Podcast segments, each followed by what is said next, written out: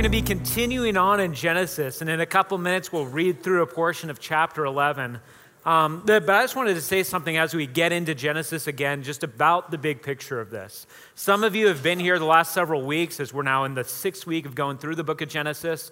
Um, but some of you may, this may be your first week of it, or you may have just missed some different weeks.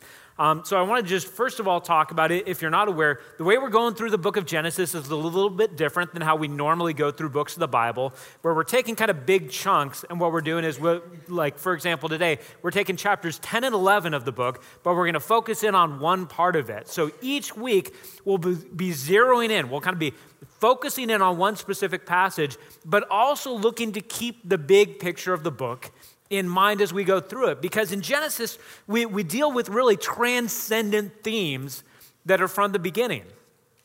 And, and it's possible, I'm not going to say this is true for sure, but for some of you, you might be thinking, all right, there's a lot of problems in the world, and we're going through Genesis.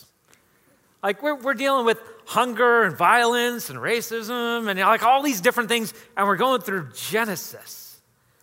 What I want to say is the themes we are going through in Genesis are transcendent themes that set the foundation for how we deal with the deepest problems in ourselves and in our world.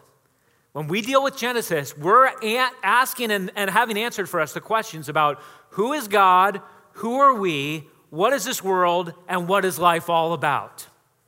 If we are looking to deal in a really powerful way with the biggest questions of our lives and of society, this is a profound book that leads us to have, to have a greater understanding and solid footing on who God is, who we are, what this world is, and what our lives are all about.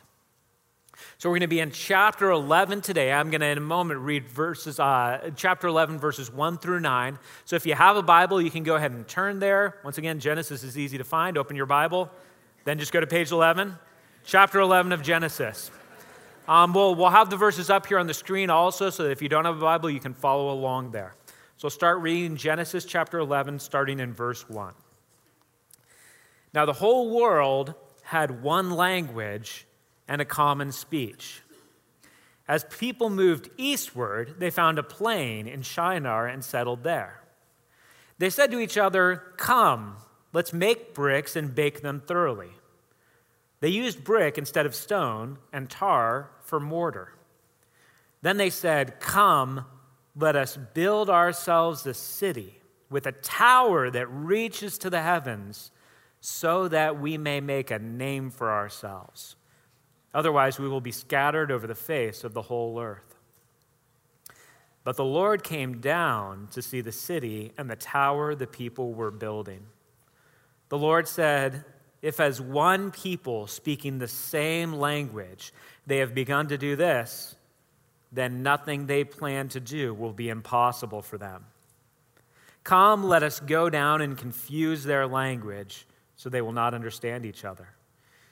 So the Lord scattered them from there over, the, over all the earth, and they stopped building the city. That is why it was called Babel because there the Lord confused the language of the whole world. From there the Lord scattered them over the face of the whole earth. This is God's word. Let's pause and let's pray together before we walk through this passage. Father, we know we've spent some time this past week giving you thanks, and we spent some time these past minutes in prayer giving you thanks. But we still recognize we, Father, we've not scratched the surface of what we could thank you for. We are breathing because of you. Thank you. We have life because of you. Thank you. We have a place to come and worship because of you. Thank you. We have these scriptures, your word, because you have spoken. Thank you for speaking. And thank you most of all for speaking through your son, Jesus.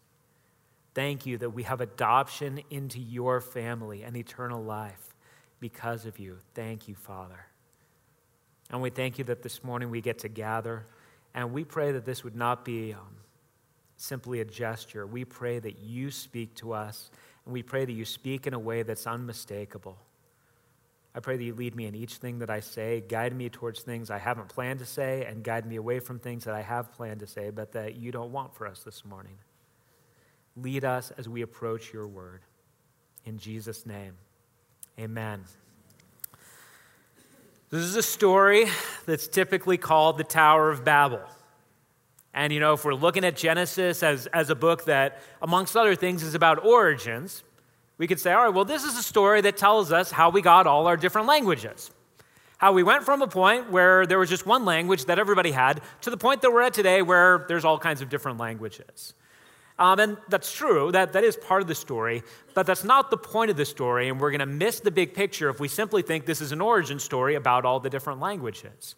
Because ultimately, what this story is about is what happens to people, and specifically what God does when human beings exalt themselves.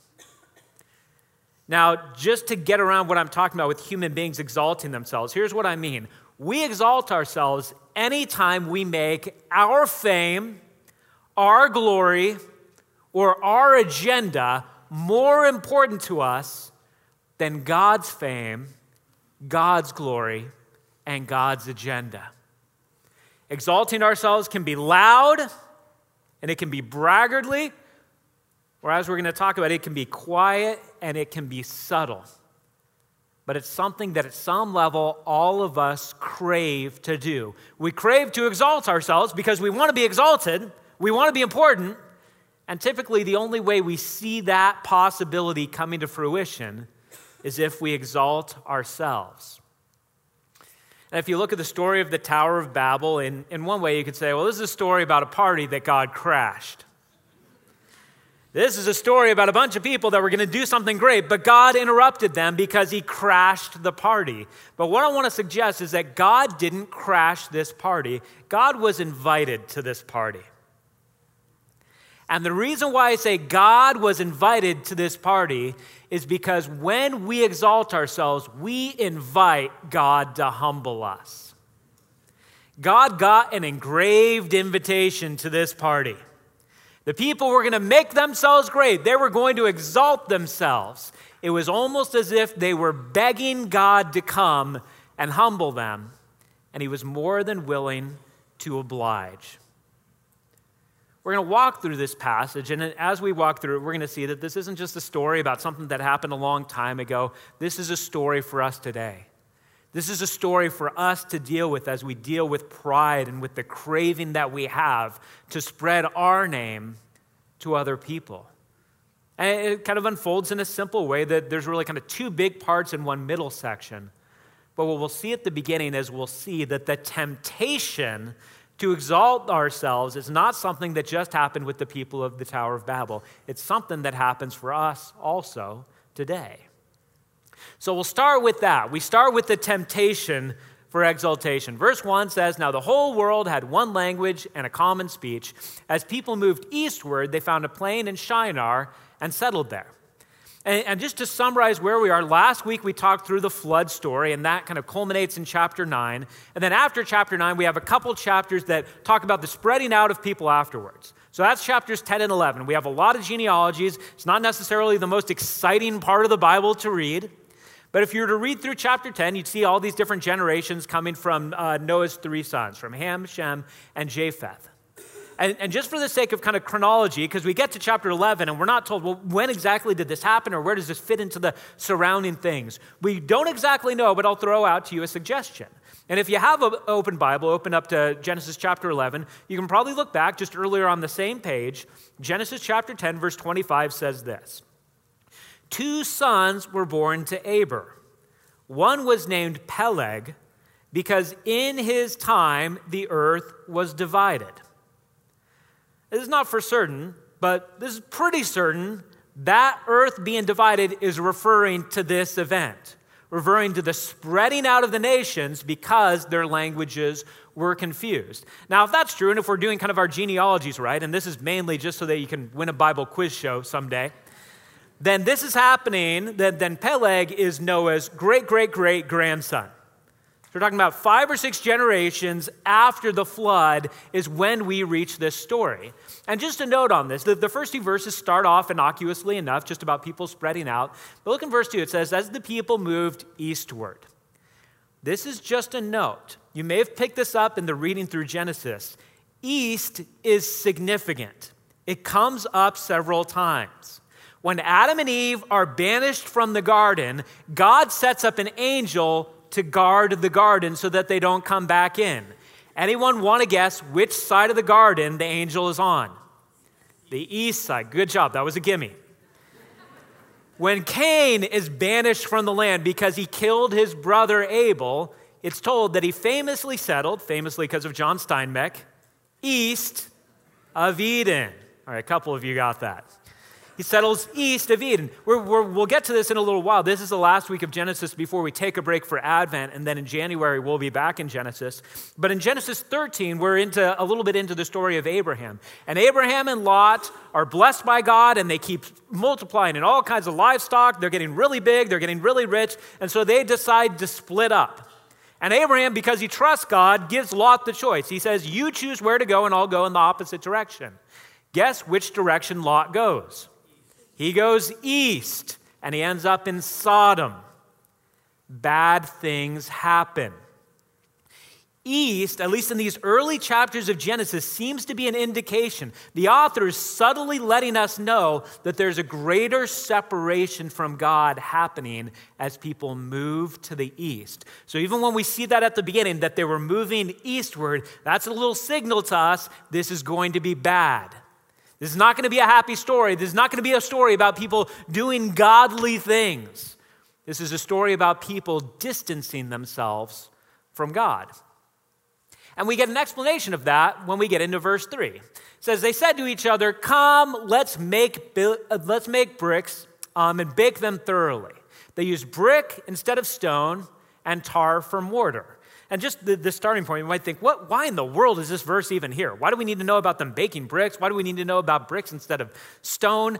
Most likely, the reason this is put in here is because, first of all, this practice of using the bricks instead of the stone was different than the Israelite practice. So it's talking about they were doing something different in Mesopotamia during this time than the Israelites would have done. But I think the second reason why it's mentioned here about the bricks and the mortar is because it's indicating us that what the people are about to do is not simply to set up a temporary settlement. They're setting up a more permanent situation for themselves. And that's described in verse 4. It says, Then they said, Come, let us build ourselves a city with a tower that reaches to the heavens. So, this is a description of what they want to do. Now, first of all, a city, typically in this time, was not a place that people lived. They would live outside of the city, but the city is where they would come to do business and to have culture and to practice religion. And so they want to build a city so that they're more settled rather than wandering around place to place. They're going to build a city and they're going to build a tower in it that reaches to the heavens. And most scholars think that the tower that's being referenced here is something that's typically called a ziggurat. And it's not just any tower, it's not just sort of a tower that you would have in a city. It's a tower that specifically has religious purposes. And the goal of the ziggurat is that it was a giant staircase that led up to heaven so that the gods could come down and go back up on it. So the idea here is that these people are saying, we are going to connect heaven and earth. And in some ways, you might think, well, that's not so bad. I mean, they're, they're wanting to have a connection with God or with the gods or wanting to be a part of something divine. Maybe so far, this doesn't sound like some deeply pernicious thing. What's the problem? The problem is indicated us by what's said next. So that we may make a name for ourselves. Otherwise, we will be scattered over the face of the whole earth. So apparently, the thinking here is if we continue to scatter and just sort of live in caves and live around rocks and live in places where we can just get by, just survive, and just make sure that we're not attacked by other people or by animals, we'll never get famous. But if we stick together and we build a city and we build a tower to the heavens, we will make a name for ourselves instead of being scattered over the whole face of the earth. And, and, let me just say this whole idea of we will make a name for ourselves. It might not be the way that we talk today, but this is something deeply entrenched in the human heart. We all want to make a name for ourselves. One of my favorite books in the Old Testament is the book of Ecclesiastes. And I think one of the most profound things said in the book of Ecclesiastes is in chapter 3. What the author says is God has placed eternity into the human heart. And then he follows that up basically by saying, but we can't figure God out. And what he means by God has placed eternity into the human heart is he's saying, we know we were made for more than just to live for a while and then return to dust. We know that we have some purpose beyond just the way that we live. And some of the, one of the things that cracks me up in this day and age is we have some really just ardent, outspoken atheists and yet, most of these ardent, outspoken atheists will still talk about things that we should do today to benefit generations down the line. Here's my deal I may just be an incredibly selfish person. But every time some ardent atheist says we need to do something to benefit humanity three or four generations down the line, I have one simple question Why? You won't be here. Maybe all of you are thinking, but that's no reason. That is a reason. You're not going to be around. You're not going to enjoy. You're not going to know what your kids or your grandkids are experiencing. Here's my point even an ardent atheist knows God has placed eternity in our hearts. And that doesn't just mean that we're supposed to live forever. That means that we're supposed to be a part of something that outlasts us. And we all want to be a part of something that outlasts us. This is where a lot of the great art in our world comes from. That people are saying, I, I want to be remembered. I want to create something. I want to create a sculpture or a painting or a book or a poem or a song that will last beyond me.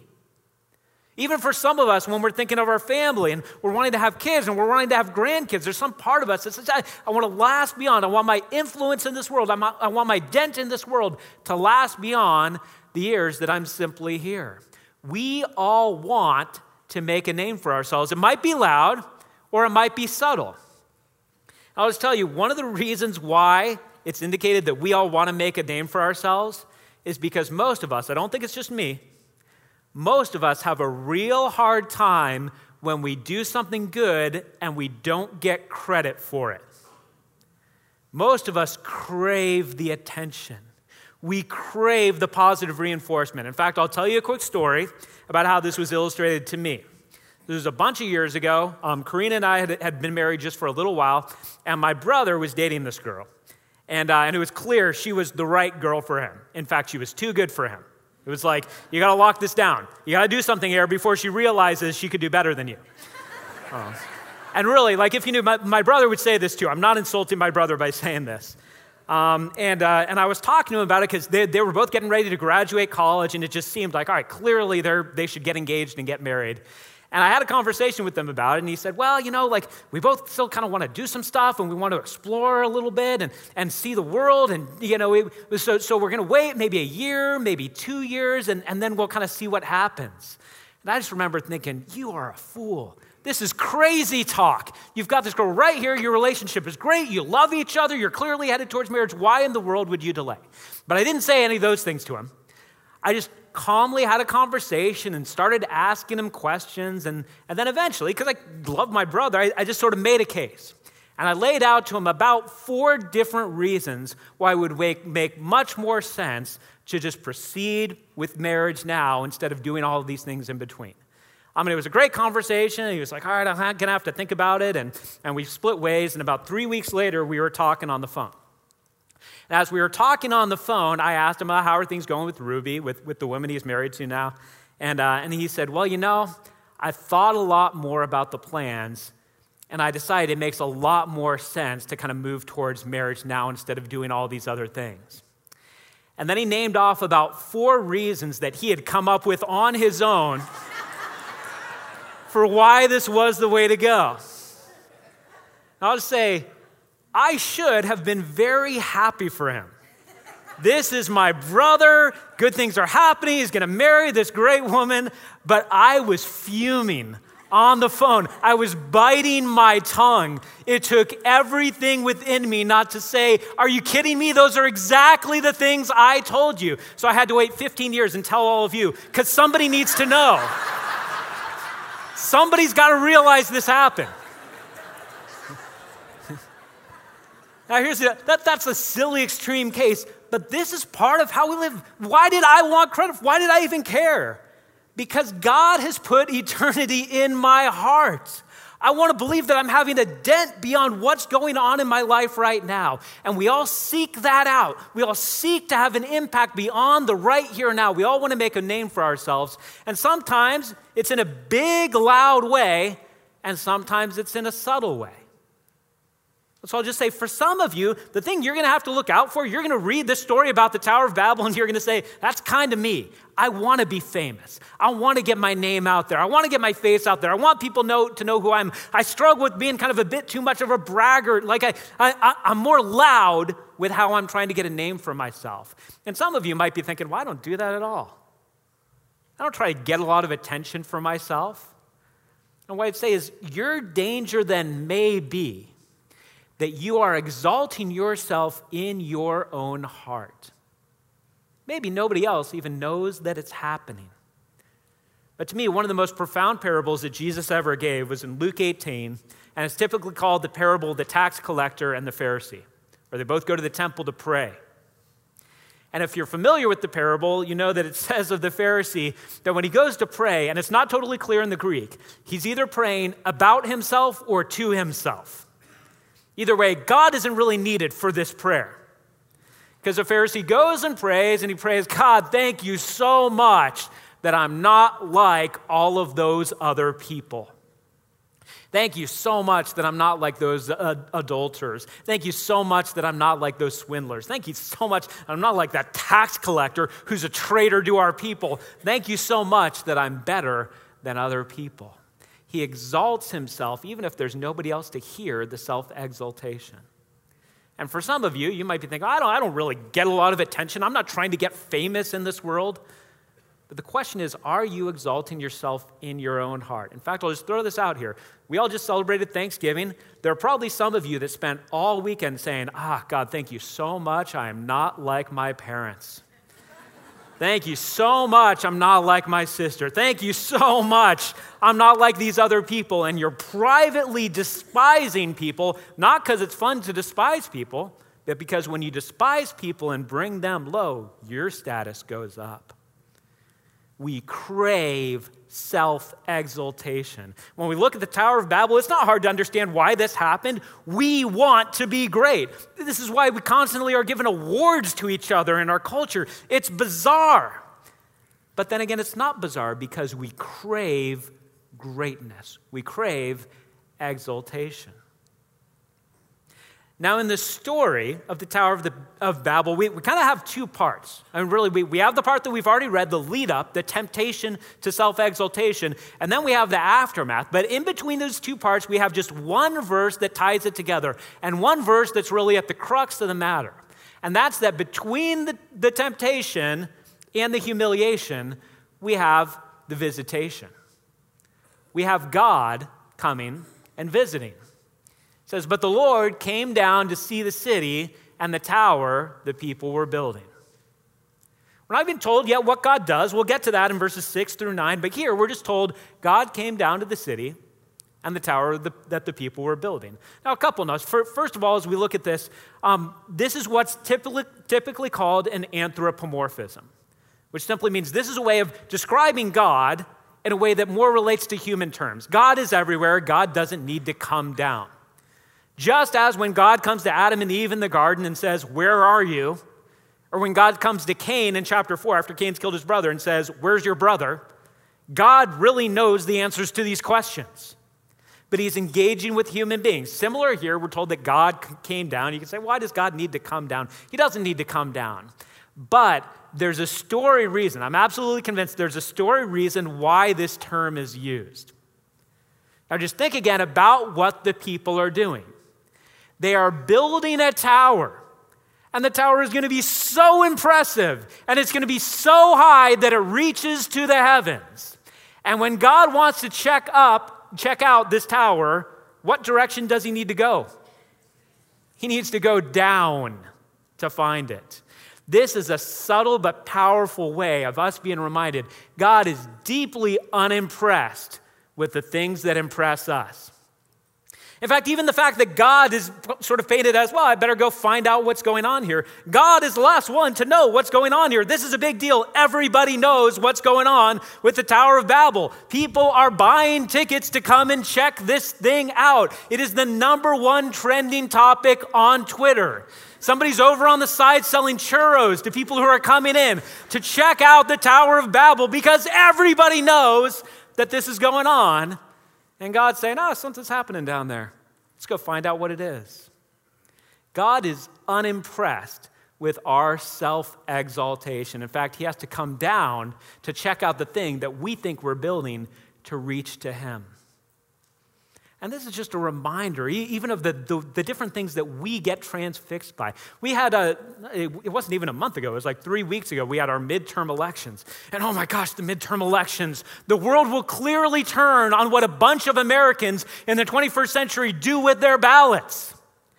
God is unimpressed with what we do in our midterm elections. God is unimpressed with us when we say, not only are you a good actor, you are the best actor. Not only are you a good football player, you're the most valuable football player. Not only this year did you make a great record, you made the record of the year. God is unimpressed with the things that we do to exalt ourselves or to show how great we think we are. And let me just throw out something because this ties into even what we've done this past weekend. When you have pride, which is really what it means to exalt yourselves, when you have pride, you rob yourself of the chance to have gratitude.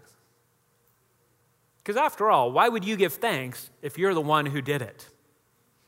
Remember, this was like 15 years ago. I mean, he's still in the league. Carmelo Anthony, who's been a great basketball player for a long time, when he was drafted out of college, he was a great college player. He'd won a national championship. He was drafted number three. And when he was drafted, usually these guys get up and they talk about oh, mom and dad who got me here and all my coaches and all the players who helped me get here.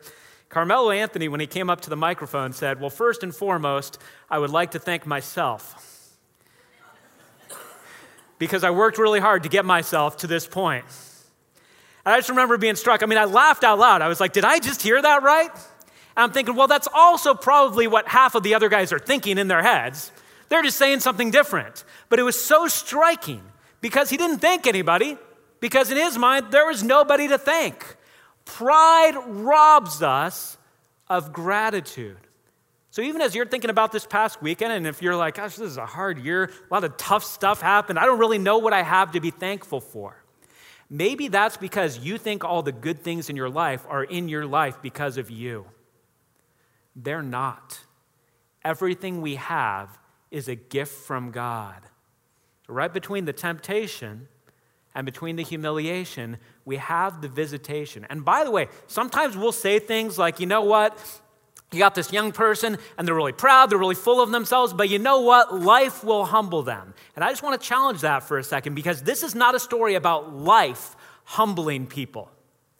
This is a story about God humbling people. God takes an active role in this. When we exalt ourselves, we invite God to humble us, and He's normally happy to oblige. So in the final verses, we have the humiliation. Verse 6 so the Lord said, If as one people speaking the same language they have begun to do this, then nothing they plan to do will be impossible for them. Come, let us go down and confuse their language so that they will not understand each other. So the Lord scattered them from there over all the earth, and they stopped building the city. That is why it was called Babel, because there the Lord confused the language of the whole world. From there the Lord scattered them over the face of the whole earth. God didn't have any difficulty with humbling the people. That's at least the first thing that we can see. When God decided to create, you know what he did? He spoke, and it happened. When God decides to humble, he simply does it, and it happens. It's not difficult for God to humble those who exalt themselves. But I want you to notice something else in here that's really powerful. God didn't look at the people and say, they're trying to build this impressive tower, but it's never going to work. It's never going to work. They're fools. It's never going to work. It's never going to make them famous. It's never going to make their name great. So I'll go and confuse their language because this is never going to work. Did God say this is never going to work? Oh, he basically said, This is going to work. They are powerful when they have all one language. Not only are they going to probably succeed in doing this, they're going to succeed in all kinds of other things that they undertake together. God doesn't look at them and say, I need to stop them because they're going to fail. He says, I need to stop them because they're going to succeed. Which may make us take a pause and say, well, what's with that? I mean, is, is God like some insecure, petty God who's like, oh no, they're going to get too big. I can't have any competition? Can God not handle them succeeding? Why does God look at their success as something to be thwarted? I want to answer that question. And, and, the reason God does this is not because God is a petty, insecure God who can't handle the competition. The reason that God does this is because God is in the business of refusing all of our self made towers that veil our eyes from seeing the only one who can truly save us. Just think about the way that we do this in our lives. We may not be building a literal tower, but we are all building towers with our own resources. So yours might be your reputation. You might be saying, all right, well, I'm not going to be like these people in Tower of Babel, but I'm going to make a reputation for myself. And you know what? Long after I'm gone, people are still going to know my name because my name is going to be on my company. And long after that, people will still talk about the things that I accomplished here on this earth. You're building a brand, you're building your tower of your reputation and of your name afterwards. And some of you might be more kind of simple in your taste and might be thinking, all right, I don't need to build a big reputation for my name, but I'm building my family. And the way that I know I have significance in this world is because of my family. And my kids will have kids, and there will be grandkids, and they'll tell stories about grandma and grandpa and all the things that they did. I'm building my significance. I'm showing that I matter in this world because of my family. I'm showing that I matter in this world because of my art. I'm showing that I matter in this world because of my accomplishments, because of my awards, because of my money. I'm showing that my name matters in this world because of the tower that I have built. And what God frequently does is he smashes our towers. And that's debilitating to us. And we look at God and we say, Why would you do this? And God's answer to us would basically be this because your tower will never reach heaven. And you will waste your time climbing and waiting and realizing that you can never get what your heart is truly after. The way that heaven and earth are connected is not by things that we do. The way that heaven and earth are connected is by something that God does. In fact, let me give you a preview. It'll be a couple months till, till we're there. But in Genesis chapter 28, Jacob lays down to sleep. And when he lays down to sleep, he has a dream. And the dream is the dream that inspired Led Zeppelin, 1900 whatever years later. He, he sees a stairway or a ladder between heaven and earth. And angels are going down and coming up on this ladder.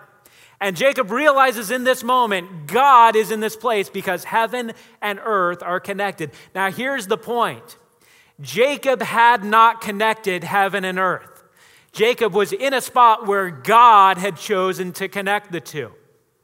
You are never going to experience eternity because of a tower that you build. You will only experience eternity if you respond to who God sent to connect heaven and earth. We can only be part of God's family because we respond to the fact that He sent His Son to rescue us and to promise us eternal life. God is unimpressed with our accomplishments. He's unimpressed with the things that transfix us. He smashes our towers not out of his deep, insecure jealousy, but out of his deep kindness so that we are undistracted. In fact, there's a powerful story in the book of Second Corinthians where the Apostle Paul talks about a gift that God gave him. And the gift is what he calls the thorn in the flesh. Now, is that on your Christmas list? Paul says, God gave me a thorn in the flesh. But then he tells us why God gave him the thorn in the flesh. And we don't know what it is, if it, if it, was a physical ailment or, or if that's an illustration. We don't know what it is. All we know is it's something that Paul said, I asked God three times to take it away, and God didn't take it away. Paul didn't want this gift, but God gave it to him as a gift. And here's why we know it's a gift it's because Paul says, He gave it to me to keep me humble.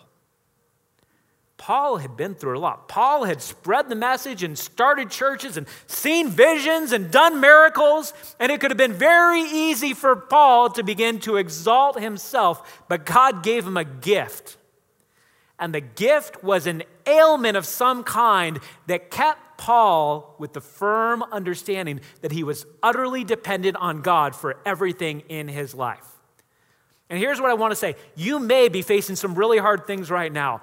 I'm not going to presume to know all the reasons why God does the things that He does or all the different reasons why we experience suffering and hardship in our lives. But what I do want to say is one thing that you should consider if you're suffering hardship or disappointment right now is that it may be that God is smashing one of your towers so that you recognize it's never going to get you there. And for everything in your life, you are utterly dependent on God. When we exalt ourselves, we invite God to humble us. And not only is He powerful enough to do that, but He's kind enough to do that for us. And, and, let me give you a couple of suggestions here for how we look at a story like this, this ancient story, and how we respond to it today. And, and the first response is this try to wrestle with the question of what you need to repent of. There may be some thoughts there may be some actions, there may be some pursuits that are absolutely all about you exalting yourself. All about you making yourself great in your own eyes or in the eyes of the people around you, and you simply need to repent. Your agenda has been to exalt yourself and make yourself as comfortable or as rich or as famous as you can. And God is calling you to repentance. You know what? It's much easier to humble yourself than it is to have God humble you. This is real life stuff. There's some repentance that needs to happen for all of us to say, you know what, I've made my fame, I've made my glory, and frankly, I've made my agenda for my life the center of my universe. God is the center of the universe. God is the one who's eternal. And so I'm going to repent of these things and fix my eyes on Him. But the second thing that I want to suggest, beyond what do we need to repent from, is what do we need to realign? Because it may go further than us just saying, God, I'm really sorry that I had those thoughts. God, I'm really sorry that I said that thing. It may be that we need to look at our lives and say, you know what? I have set my life up in a way that my agenda is crowding out God's, and it's time to make some changes. It's time to make some changes with the way that we handle our money. It's time to make some changes with the way that I talk to other people. It's time to make some changes with the ways that I handle social media. It's time to make some changes with the job that I'm pursuing and the, and the strength with which I'm pursuing it. It's time to make some changes and to realign my life so that God truly is at the center of my pursuits, that I'm acting in light of the reality that God is the one who only ultimately deserves to and should be exalted. Let's pray together. Father, thank you once again. We have every good thing we have in our lives only because of you. We, we repent of believing that it's because we're better than others, or because it's our own work, or because it's our own brains, or our own strength, sweat. Father, everything we have is from you. And I pray in this moment that you lead us towards the humility of recognizing that. Father, I pray that you lead us through the kindness to repentance where we need to repent. I pray that you lead us as a result of this story to apologize to people that we've wronged, to rectify things that we've messed up, and to make adjustments in our lives so that you are really at the center and our agenda takes a back seat to what your agenda for us is. Father, thank you that you smash our towers not out of cruelty, but that you smash them out of kindness. Thank you that you show us the emptiness of our own pursuits, and you show us that you're the only one who truly connects heaven and earth. Father, I pray that we would live in such a way that we are banking on the reward that you bring, the eternity that you bring, and not the cheap kind that we try to carve for ourselves. We pray this in the name of our Savior and Lord, Jesus Christ. Amen.